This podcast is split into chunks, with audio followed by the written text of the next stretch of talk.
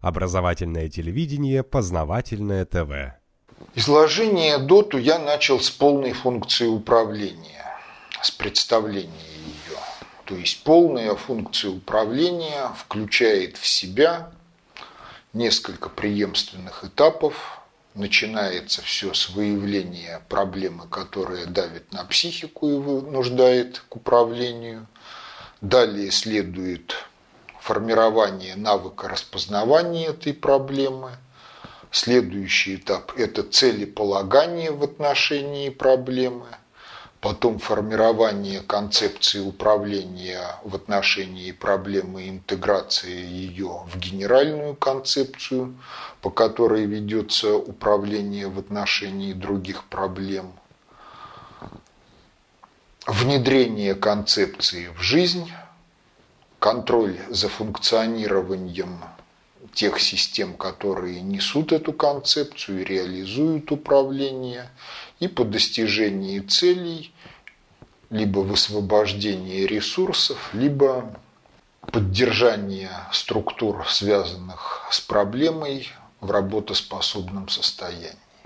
Что-то можно детализировать, что-то можно сократить, но тем не менее всегда остается начало и конец полной функции управления. Ну а дальше возникает вопрос, все это было на словах, а какие образные представления связывают лексику с жизнью? Получается так, что картинкой – к достаточно общей теории управления ее связями с жизнью является метод динамического программирования и те картинки, на основе которых обычно идет его обсуждение и представление людям. Я не буду вдаваться в подробности и формалистику метода динамического программирования, а так в основном расскажу о его сути. В общем, для того, чтобы метод динамического программирования был работоспособен, требуется, чтобы задачу можно было представить как последовательность некоторого количества шагов. Также требуется, чтобы с каждым состоянием можно было связать какую-то оценку качества состояния и можно было бы построить оценку перехода из одного состояния в другие. И при этом структура задачи не должна меняться при изменении того количества шагов, в ходе которых она должна быть решена. Есть еще одно ограничение о том, что для выбора последующего управления на каждом шаге предыстория вопроса не должна оказывать влияние. Чисто формально это ограничение обходится тем, что положение в любой точке траектории можно рассматривать, если оно обусловлено предыстории как некое множество. То есть множество, каждое, казалось бы, тождественное положение, если говорить о характеристиках в самом положении, дополняется еще предысторией вопроса, которая рассматривается как один из параметров задачи управления, и тогда можно анализировать. Ну, вот такая вот картинка обычно иллюстрирует метод динамического программирования. Нулевое положение – это исходное положение, а дальше множество траекторий, ведущих во множество конечных положений, множество три. В квадратиках оценки каждого из конечных состояний, а вдоль траектории перехода оценки каждого из переходов. То есть, если пройти различными путями из исходной точки в любую из конечных, то каждой траектории можно сопоставить некий совокупный выигрыш, который представляет из себя оценку конечного положения, плюс сумму пошаговых выигрышей на каждой траектории. И, соответственно, метод динамического программирования является формальным инструментом для оптимизации решений разного рода управленческих задач, которые могут быть сведены к алгоритмике метода динамического программирования. Здесь важно то, что оптимизируется не какое-то частное решение, а оптимизируется весь процесс управления, процесс перехода от того, что есть, к тому, что для нас желательно в конечном варианте по завершении процесса. Ну а теперь вот еще картинка вариации на тему метода динамического программирования, и она же ну, своего рода мнемоническая схема представления достаточно общей теории управления в образном виде. Тоже есть некое множество исходных состояний. И пронумерованные множества, которым принадлежат конечные результаты и промежуточные результаты процессов управления.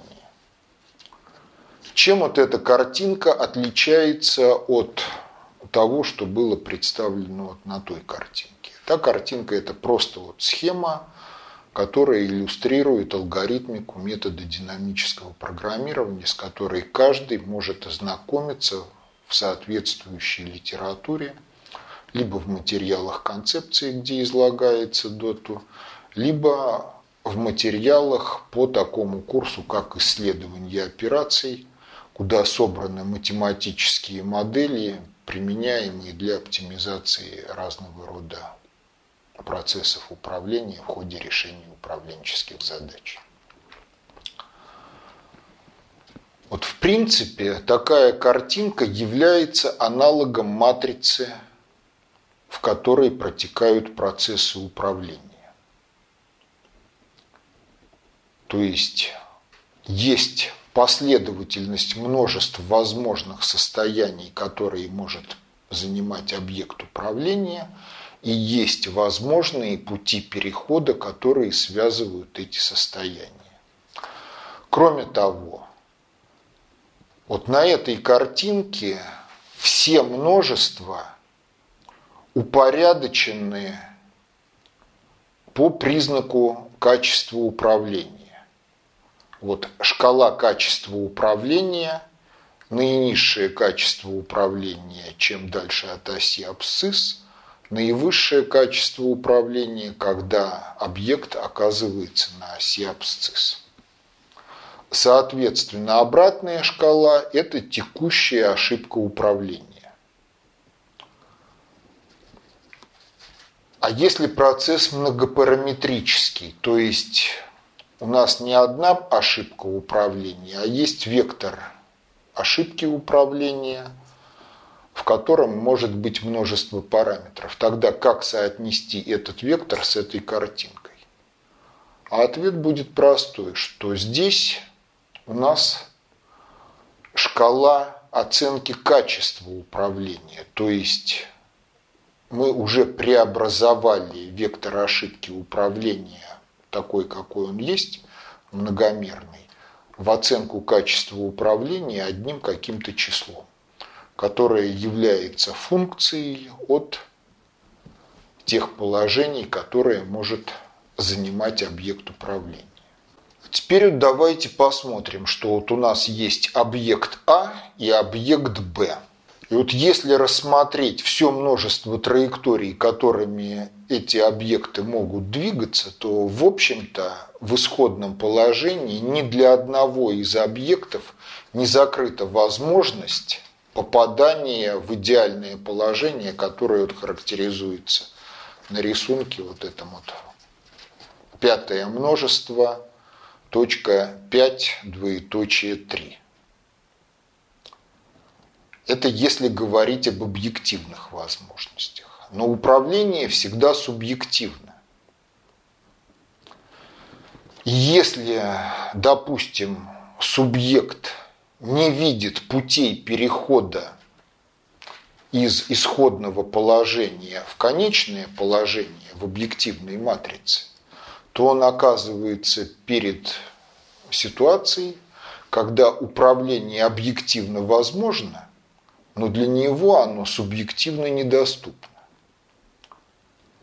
И дальше получается так, что возможности осуществления управления вот в такой вот схеме, они предполагают знание хотя бы одной траектории, которая ведет из исходного состояния в желательное конечное состояние. Но, как я говорил в прошлый раз, конечное состояние в подавляющем большинстве случаев – это некий режим в объемлющем процессе, в который должен попасть наш частный управляемый процесс. И прежде чем начинать некий процесс, мы должны быть убеждены в том, что он завершится приемлемым для нас окончанием, которое будет принадлежать к приемлемому объемлющему процессу или какому-то другому процессу, продолжающему нас. А вспомните, как начиналась перестройка, когда один из депутатов сказал, что Советский Союз похож на самолет, который поднялся с аэродрома, а на каком аэродроме он сядет, неведомо. А чего в этом отношении нового? Еще Ключевский писал, не начинай дело, конец которого не в твоих руках. То есть конец – это процесс, на который должен выйти частный процесс, и управление вот этим объемлющим процессом, в который мы должны попасть, оно должно быть заблаговременно для нас приемлемым. Потому что ежели, опять же, частный процесс это не опоздать на Титаник, то проблем будет очень-очень много. Если вот просто рассуждать на тему вот этой картинки, то возможны ситуации, когда субъект один или другой не видит каких-то путей в картинке, в матрице возможных состояний, и потому он не может ими воспользоваться. В этом случае он может идти какими-то другими путями. Но ведь для того, чтобы осуществить процесс управления, кроме открытых возможностей, надо обладать и определенными ресурсами. И если, допустим,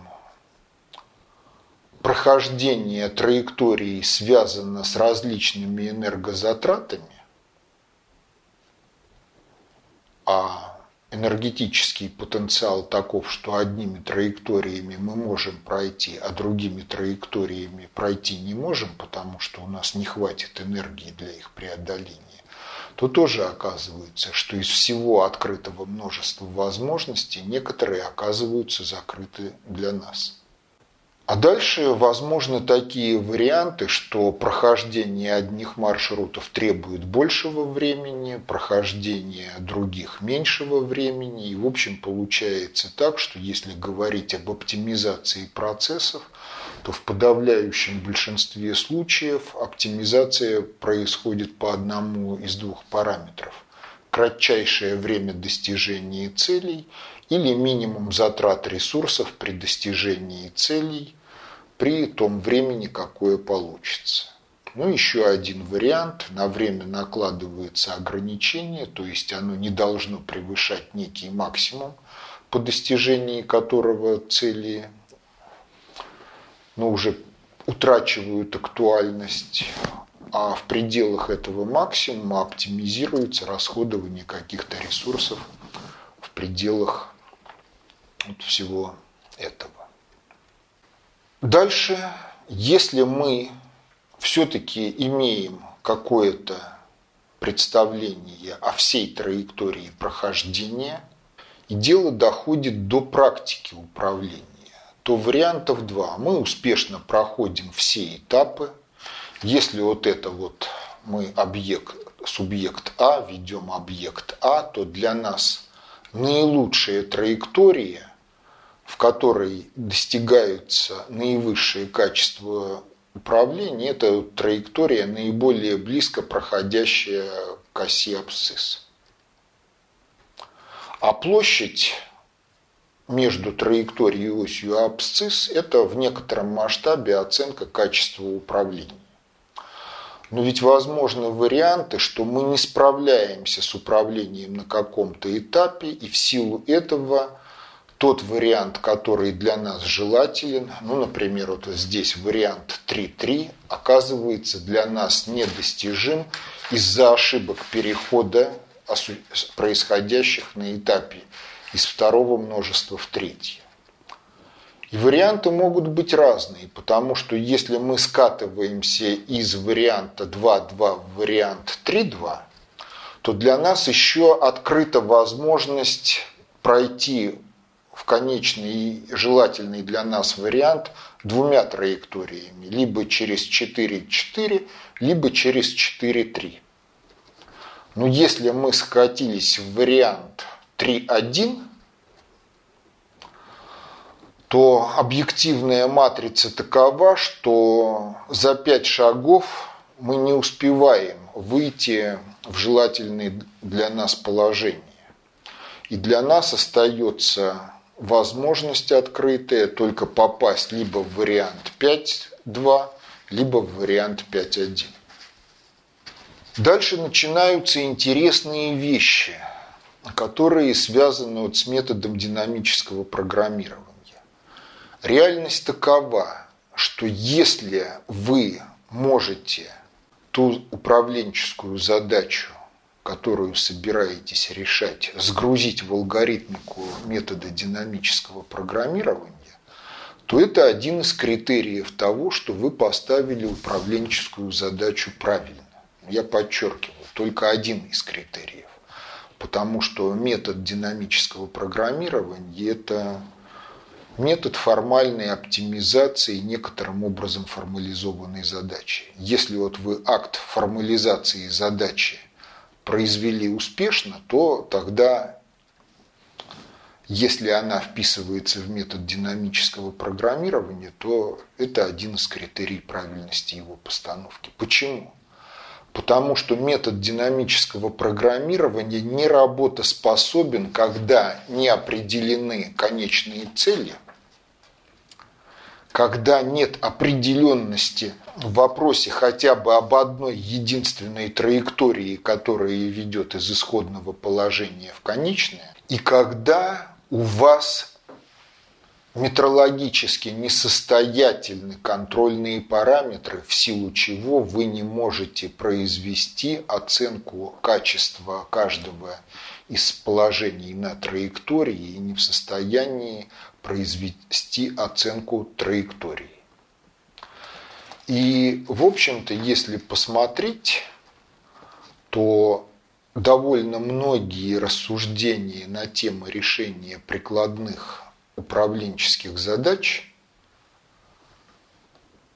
они избегают определенности в вопросах о том, каковы цели управления, как разграничить полезную отдачу системы, полезный ее выходной сигнал от собственных шумов системы и внешних помех, которые некоторым образом прошли через замкнутую систему и выразились в ее исходящем сигнале, либо в том, что мы называем отдачей системы.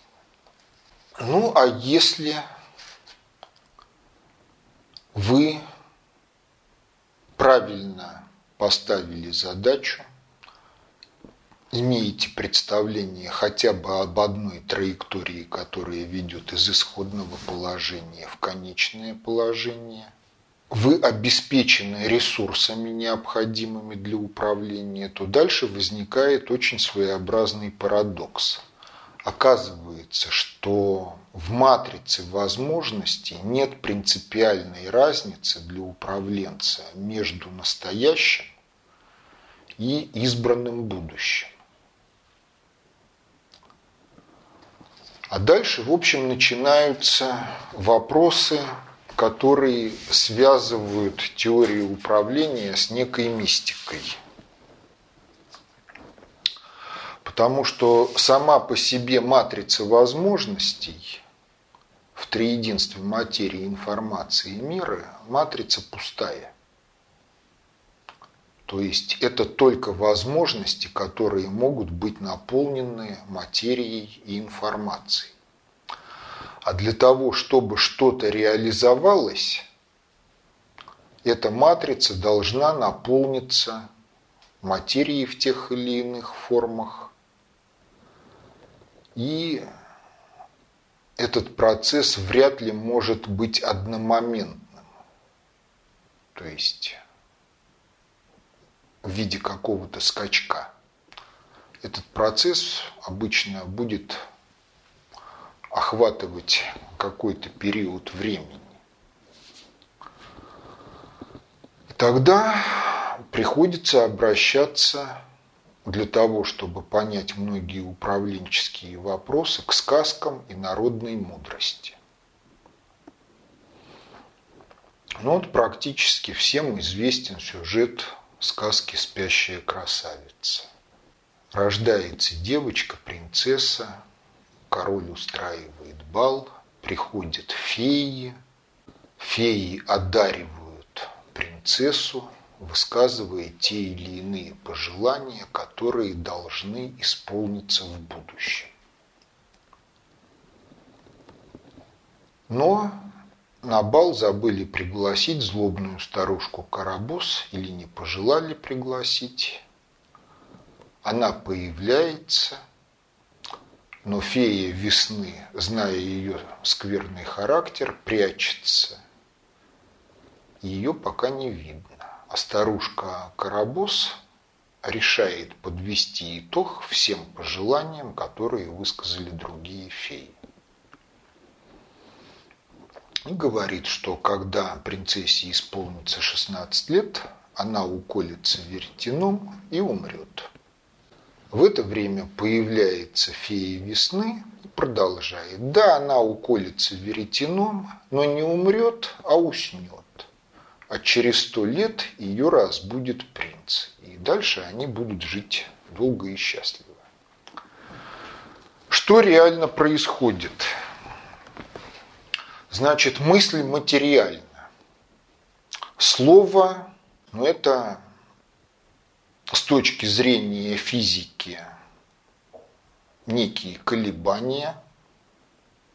И вспоминаются слова Тютчева, нам не дано предугадать, как наше слово отзовется, то есть как отзовется мир на наши колебания, излучаемые нами – а если нам дано предугадать, как наше слово отзовется, то, в общем-то, той физики, которую даже мы знаем после школы и вузов, понятно, что мир – это совокупность всевозможных колебаний, излучений, переизлучений объектами которых достигли какие-то потоки излучений колебаний, в том числе и переизлучений в другие частотные диапазоны.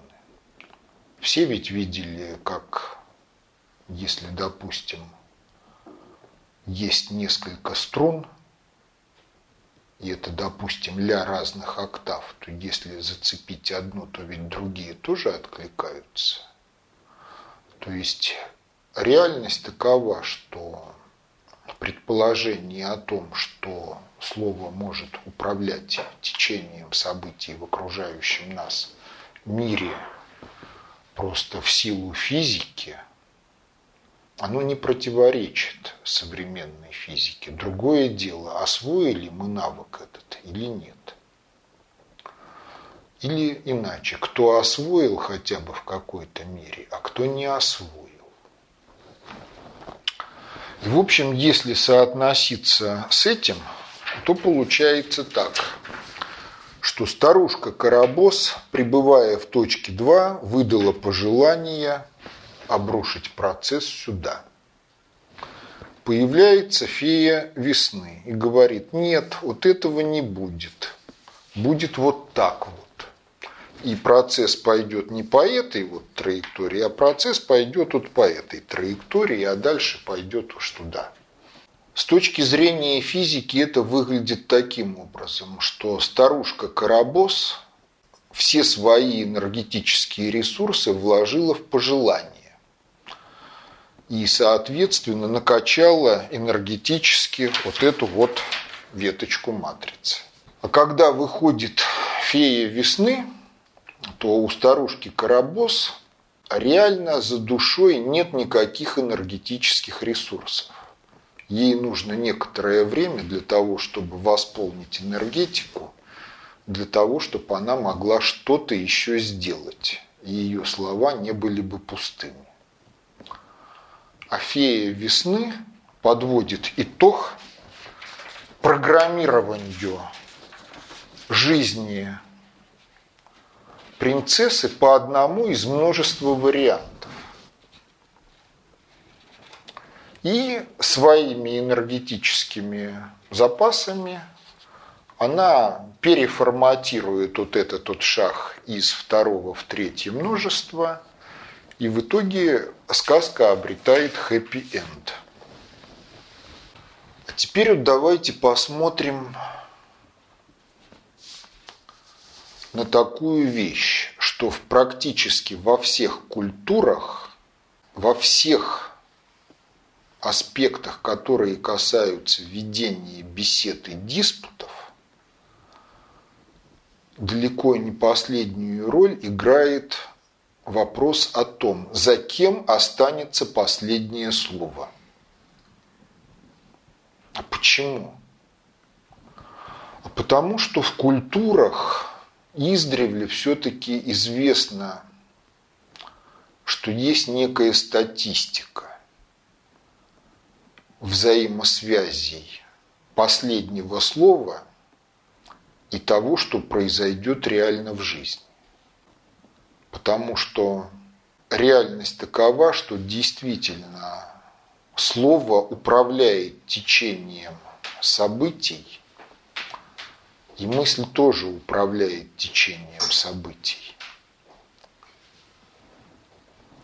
А поскольку речь идет об управлении частными процессами, а дискуссии так или иначе сводятся к тому, какой частный процесс, каким содержанием будет обладать и чем он должен завершиться, то, в общем-то, получается так, что тот говорит тот, кто говорит последнее слово и произносит его в правильном настроении, то он определяет точку завершения частного процесса. Будет ли это вот это вот идеал, либо будет вот этот идеал. Но дальше получается так, что если обращаться вот к этой вот картинке, то здесь есть вектор цели, есть векторы ошибки, знак вычитания и знак равенства. А в общем-то, если вот соотноситься с этой формулой, то получается, что вектор цели и вектор ошибки управления, они обратимы. Потому что то, что с точки зрения одного субъекта управления может быть целью управления, с точки зрения другого субъекта управления, это может быть ошибкой управления. Если вот такой конфликт целополагания есть, то два субъекта никогда не смогут договориться, пока они придерживаются взаимоисключающих целей. И компромисс, который может быть между ними, не может быть компромиссом который ориентирован на то, чтобы исчерпать конфликт управлений. Компромисс между ними может быть только компромиссом ради того, для того, чтобы потянуть время и закрыть какие-то возможности действия для оппонента, для того, чтобы за это время подсобрать свои какие-то ресурсы и потом в отношении оппонента произвести неприемлемые для его управления действия. В силу того, что вот общество – это множество людей, а в матрице есть, в общем-то, и пути развития этого общества.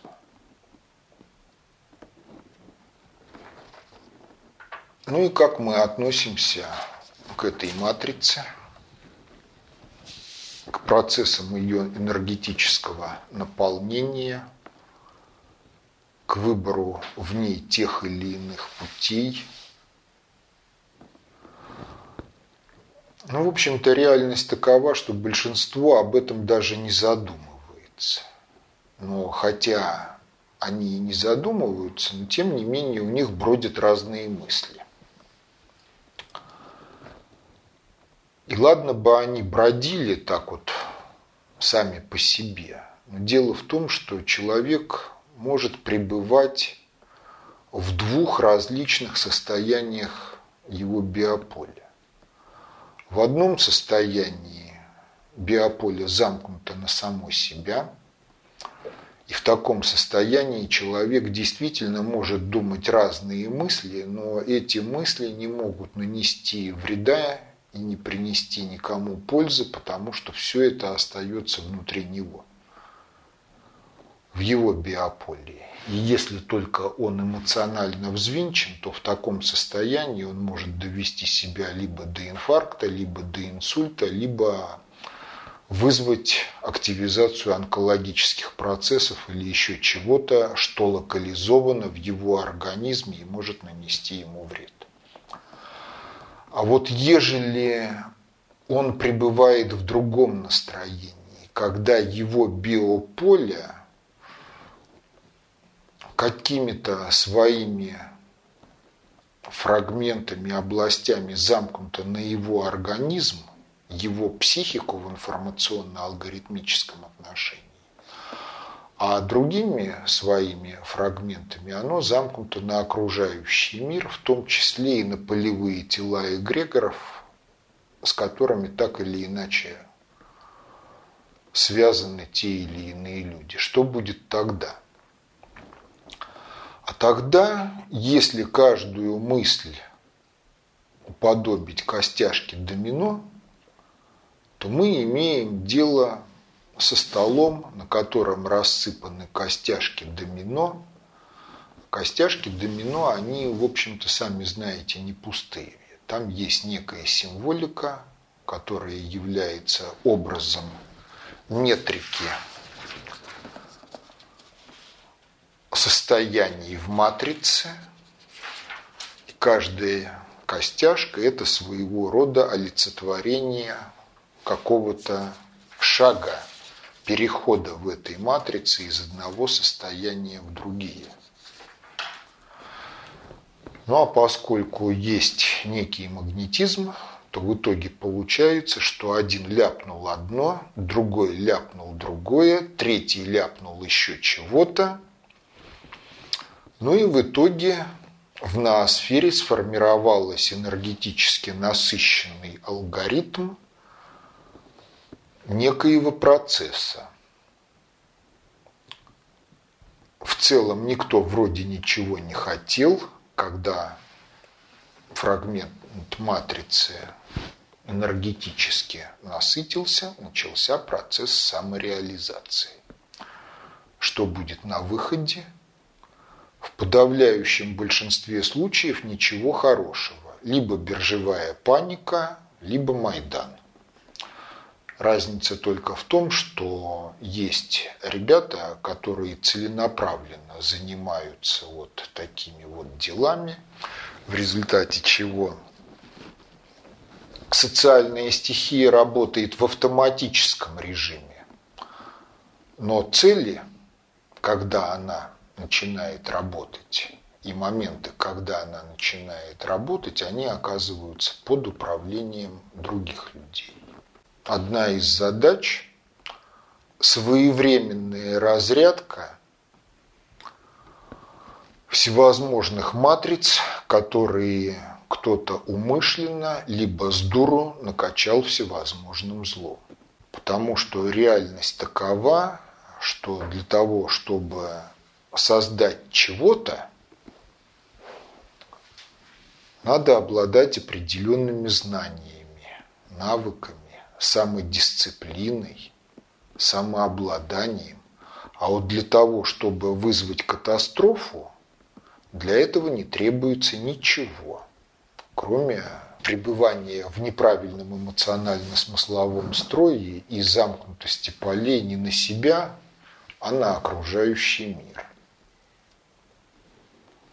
Ну, в общем, в этом ответ на вопрос, почему многие люди постоянно жалуются на слабость, на недостаток энергии, а потому что если бы при тех мыслях, которые им свойственны, они бы обладали изрядной энергетической мощью, то они бы стали генераторами многих бед, которые не реализуются только потому, что они энергетически слабы не обладают той энергетической мощью, которая может наполнить матрицу катастроф. Ну а с обратимостью вектора цели и вектора ошибки управления связан еще такой фактор жизни общества, который характеризуется словами «накликать беду». То есть вот реальность такова, что да, какая-то беда возможна, но в то же самое время матрица, которая ведет к реализации этой беды, она пустая. И если об этом помалкивать, то никакой беды не будет. А если в обществе начать возбуждать страхи, связанные с этой бедой, то безвольные, бессмысленные, эмоциональные люди, они накачают эту матрицу энергией, и беда начнет самореализовываться. Многие, может быть, замечали, что в ряде случаев, когда они оглашали свои намерения в отношении будущего, даже в кругу близких людей, то эти намерения не удавалось реализовать вообще, либо удавалось реализовать с большим трудом. За этими вещами стоит то обстоятельство, что если предположить, что существует некая мера квалификации управленца, то для того, чтобы что-то реализовалось, квалификация управленца должна быть обратно пропорциональна вероятности самореализации этого события. То есть, если вероятность самореализации этого события единица, то квалификация управленца может быть нулевой. Чем ниже вероятность самореализации события, тем выше должна быть квалификация управленца. Причем, понимаете, вот сам по себе термин «вероятность» в том смысле, как вот он используется в теории вероятности и математической статистики, он неправилен. Почему? Потому что в русском языке слово «вероятность» однокоренное со словом «вера», а вера, неверие, недоверие, доверие – это весь комплекс однокоренных слов, который связан с этикой. Поэтому само название раздела математики теория вероятности – это уже неправильное название. Потому что правильное название было бы математическая теория мер неопределенностей. Потому что те, то, что теория вероятностей называет вероятностями, на самом деле это все-таки невероятности если понимать этический аспект всего, что связано с верой. это оценки мер неопределенности самореализации каких-то событий, ну, которые получаются на основе тех или моделей, которые дают те или иные исходы для тех событий, которые рассматривает та или иная модель в теории так называемой вероятности. А вероятность, она появляется как именно от произведения оценки меры неопределенности самореализации событий и квалификации управленца, который берется за реализацию этого события, какого-то одного из множества, самореализация которых, ну, если говорить языком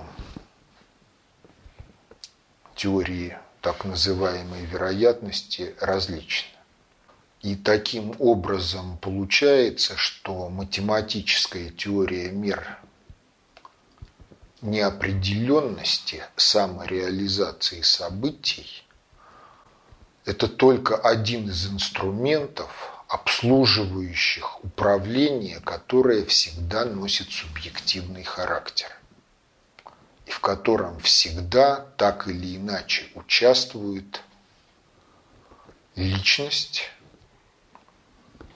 ну, которая может трансформировать низкие оценки самореализации событий на основе каких-то объективных закономерностей в высокие вероятности их реализации. Ну а дальше, в общем, получается так, что в процессе выработки решений могут участвовать многие, а ответственность за реализацию управленческого решения может быть только единолично персональной. И вот когда мы, не подумавши, оглашаем наши намерения, то мы фактически отрицаем принцип единоличной персональной ответственности за реализацию управленческих решений. И вступает в действие в общем-то, неправильная эгрегориальная алгоритмика управления процессами. Почему? Потому что пока вы молчите о своих намерениях, вы действуете только с теми эгрегорами, на которые замкнуты лично вы. Если вы поделились через слово информации о своих намерениях, то те, с кем вы поделились, фактически обеспечили утечку информации в другие эгрегоры, алгоритмика которых может быть конфликтной с алгоритмикой тех эгрегоров, на основе которых должны реализовываться ваши намерения. Это один вариант. А второй вариант образовался канал, по которому ранее накачанная вами энергия в матрицу перехода от того, что есть, к реализации вашей намерений, просто перетекла в другие эгрегоры, и то, чего вы хотите, не реализуется потому, что нет энергии. Ну, есть мнение, что все, что я сказал, это фантастика, предубеждение, суеверие и так далее и тому подобное. Но для тех, кого мистика часть реальности, для тех, то, что вот я сказал сейчас, это, в общем-то, объяснение некоторых вопросов, с которыми так или иначе им приходилось иметь дело. И, в общем, получается так, что намерение можно обсуждать только с теми, кто заведомо окажет поддержку в их реализации, в том числе и ментальную, то есть мыслью, словом, эгрегориальным матричным управлением. А те, кто интересуется просто потому, что есть праздное любопытство, и человеку нечем заняться, и он бы хотел бы чего-то вот узнать, поболтать о чем-то и так далее, то в этих ситуациях лучше промолчать о намерениях.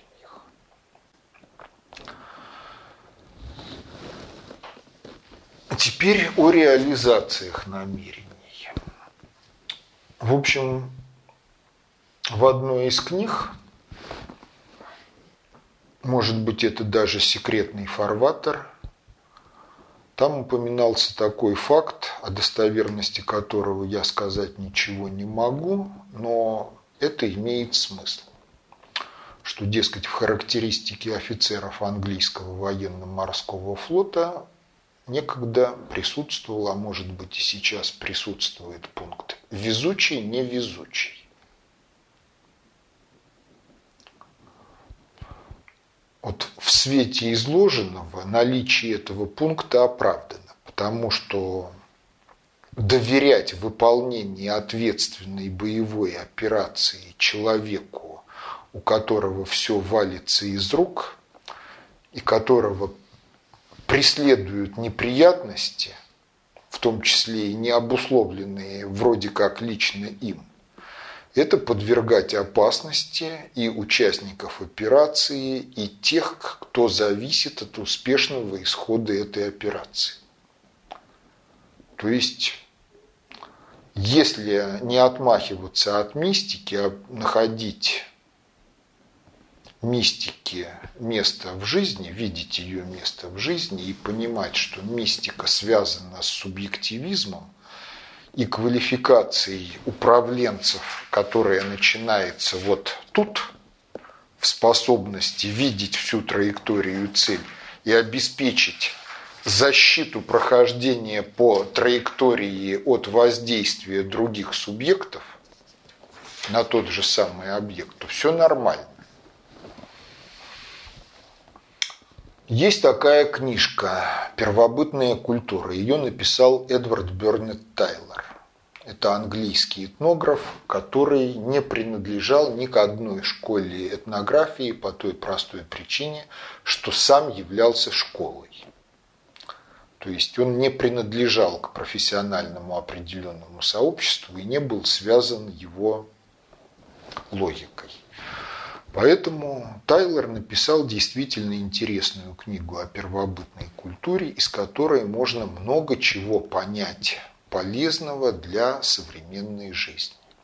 Вот он там пишет об индейцах-алганкинах. У них существовал такой необычай, поскольку обычай между это все-таки некий эпизод, что-то эпизодическое. А была такая составляющая в культуре, когда подросткам предлагалось начать поститься, уединиться от племени.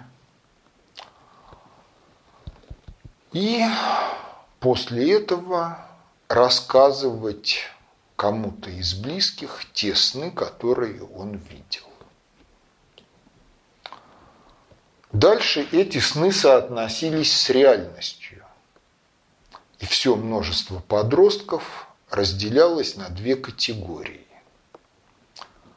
те, чьи сны не имели никакого продолжения в будущем, и тех, в чьих снах будущее в некоторых образах, символах отображалось. После этого те подростки, чьих снах будущее находило некое отображение – ну, проходили соответствующую, скажем так, ныне профессиональную подготовку, в результате чего становились вождями, шаманами и так далее. То есть они входили в сферу управления. Ну а реальность такова, как у нас обстоит дело с подбором управленцев. Ну, не по снам это точно. Не по снам это точно. И вообще вопрос о состоятельности управленца, он у нас, в общем-то, никак не решается. Каких-либо внятных критериев нету. Ну а о том, как получаются в итоге наши управленцы, это уже другая тема.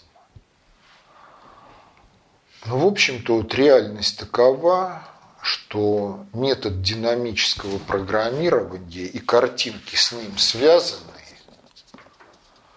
это все-таки те образы, если хотите, те иероглифы, в которых запечатлена достаточно общая теория управления и полная функция управления. И, соответственно, хотите от слов, хотите вот от картинок такого рода, достаточно общую теорию управления всегда можно развернуть с необходимой степенью детальности и проработки – как достаточно общую теорию управления, то есть абстракцию, а можно развернуть в конкретике приложения к решению тех или иных задач. Но все-таки надо знать достаточно общую теорию управления и в аспекте лексики, и в аспекте иероглифики – Потому что если вот опять же соотноситься с метафорой древопознания как метафорой всей научной деятельности, то сейчас предлагается прыгать с ветки на ветку при решении комплексных междисциплинарных задач и проектов. А для того, чтобы такие междисциплинарные задачи решать и реализовывать комплексные проекты, охватывающие много прикладных отраслей науки, требуется все-таки проходить каждый раз путь от объективной реальности к роне древопознания. А стволом-то все равно является достаточно общая теория управления, которая в некотором виде содержит в себе и методологию познания. Почему? Потому что любое управление, оно может реализовываться на основе трех схем. Если обратиться к этой рису к этому рисунку, то возможен вариант программное управление. В программном управлении обратные связи отсутствуют. Управленческое решение, которое, управленческий сигнал, который идет по цепям прямых связей, в этом случае представляет собой функцию времени. То есть в системе управления есть таймер, и таймер работает, если он работает исправно, то выдается управленческий сигнал и работают исполнительные механизмы в объекте. Хорошо это или плохо? Ну, это зависит от той задачи, которая решается, потому что в каких-то случаях программная схема управления без каких-либо обратных связей она позволяет успешно решить многие задачи, не заморачиваясь с организацией обратных связей, чем упрощает, в общем-то, и процесс управления, и построение замкнутой системы. Но если условия, для которых предназначена программа, не соответствуют реальности, то программа наломает много дров. Могут быть курьезные примеры. Ну, например, соревнование по судомоделизму. На дистанции ракетный катер с программным управлением. Задача – пройти дистанцию, то есть попасть в створ ворот на финише и отстреляться четырьмя ракетами. катер выходит на дистанцию, что-то происходит с двигателем, в результате чего катер останавливается. Но программа-то не знает, что двигатель остановился, обратных связей нету, программа продолжает работать. Ветер разворачивает катер по направлению к столу, за которым сидит судейская коллегия. И в этот момент таймер выдает команду на ракетный залп. Первая ракета проходит над головами судей. Когда четвертая ракета сошла с направляющих, все судьи были под столом. Это пример работы программы в несоответствующих ей условиях. Другая схема управления программно-адаптивная. То есть есть и прямые связи, есть и обратные связи. По обратным связям идет информация о состоянии среды и о состоянии объекта. Но закон, то есть алгоритм, на основе которого вырабатывается управленческое решение, сигнал управленческий, он остается неизменным. Но поскольку информация о состоянии среды и объекта подается в систему управления, то программа управления, она адаптируется к конкретике условий в которых она реализуется. И поэтому она, в общем-то, реализуется адекватно обстоятельствам. Однако, если говорить о качестве управления, то программно-адаптивная схема управления имеет свои пределы. Почему? Ну, во-первых, все датчики, которые снимают информацию, имеют пороги восприятия. Информация по цепям обратной связи проходит с конечной скоростью. Системе управления требуется время для того, чтобы выработать управляющие решения. По цепям прямых связей решение проходит тоже за какое-то время исполнительным механизмам требуется время для того, чтобы они отработали управленческое решение. И в результате получается так, что даже при идеальном управлении, которое бы при мгновенном быстродействии и нулевых порогах чувствительности датчиков полностью могло бы обеспечить попадание вот в идеальный режим, даже при таком вот идеальном управлении объект все равно оказывается под ненулевым возмущающим воздействием, и в силу этого обстоятельства ошибка управления тоже всегда не нулевая. Ну и условия могут быть такими, что эта ошибка управления признается приемлемой. Ну и ладно, раз приемлемой. А если она неприемлемая, тогда чего делать? Менять сигнал управляющий. Вот. Тогда получается так, что если мощностей исполнительных органов, которые реализуют управленческое решение, хватает, то желательно было бы, чтобы они начинали действовать не после того, как вот датчики зарегистрировали, что система вышла из идеального режима, а упреждая воздействие среды и выход системы. Получается так, что такая схема управления тоже возможна. И она называется предиктор-корректор. В схеме предиктор-корректор управляющие воздействие – это функция не только от того, что реально уже свершилось, но это еще некая функция прогноза, то есть того, чего еще не свершилось. И вот благодаря тому, что управляющее воздействие строится на основе прогноза, управление может быть даже упреждающим по отношению к возмущению среды.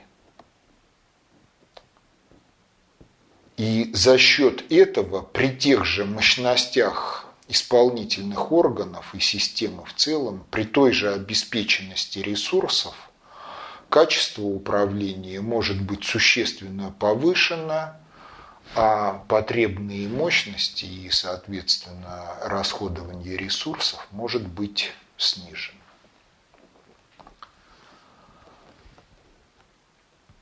Ну вот схема предиктор-корректор, она может быть реализована на безинтеллектуальных носителях. Просто когда закономерности прогностики закладываются в систему управления и отрабатываются в процессе выработки управленческого решения в автоматическом режиме. Но высшим вариантом схемы предиктор-корректор является интеллектуальная схема управления, которая реализует полную функцию управления в самом процессе управления. А для того, чтобы интеллектуальная схема управления работала, требуется интеллект. Если это интеллект человеческий, то, соответственно, этика должна быть такой, чтобы Бог не отказывал в развлечении – и необходимо владеть диалектикой как инструментом познания и творчества, и в том числе осуществления прогностики в процессе выработки управленческого решения и, соответственно, в процессе совершенствования методологии прогностики. И, в общем, получается таким образом так, что если человек владеет диалектикой как инструментом познания, то тем самым он в некоторой форме владеет и достаточно общей теорией управления, и реализация конкретики управления для него не проблема в силу того, что он владеет диалектикой. То есть этот этап он может пропустить, разработка достаточно общей теории управления в его личной версии – а сразу переходить к решению управленческих задач в их конкретике, поскольку он реализует полную функцию управления в ее интеллектуальном виде в схеме предиктор-корректор на основе владения диалектикой. Если же он владеет достаточно общей теорией управления, а она предполагает осуществление полной функции управления и, соответственно, решение задачи об устойчивости объекта в смысле предсказуемости поведения,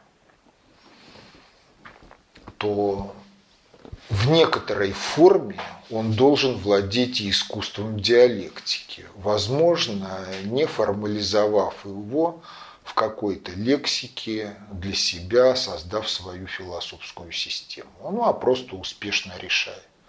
Почему? Потому что в конечном итоге все сводится к фразе из фильма «Сёгун». Господин Таранага очень умный, он редко ошибается. Редко ошибается на практике, это он успешно осуществляет свои намерения, то есть он эффективный управленец. А те критерии, которые были положены в подбор управленческих кадров при начале перестройки – товарищ Горбачев очень умный, он много обо всем говорит без бумажки. Но это не те критерии, которые позволяют успешно реализовывать политические проекты и формировать эти политические проекты. Вот. Ну и на этом вот с достаточно общей теорией управления мы завершили. Рассказал я ее несколько не в том порядке, в каком она представлена в публикациях, в книгах, но тем не менее основное было рассказано, показано, что это не абстракция, не только абстракция, а имеет очень органичные связи с жизнью, в том числе и в тех аспектах, о которых мы в большинстве случаев не задумываемся. Но если вот стоять на позициях достаточно общей теории управления, то психика каждого из нас – это информационно-алгоритмическая система, управлять которой необходимо, в том числе и управлять процессом ее совершенствования. Жизнь общества – это тоже объект управления. И вообще любой процесс может быть интерпретирован как процесс управления, либо самоуправления, протекающие в русле объемлющих процессов, которые в свою очередь тоже представляют собой либо процессы самоуправления, либо иерархически высшего управления. Ну и на сегодня тогда все. Познавательная точка ТВ. Много интересного.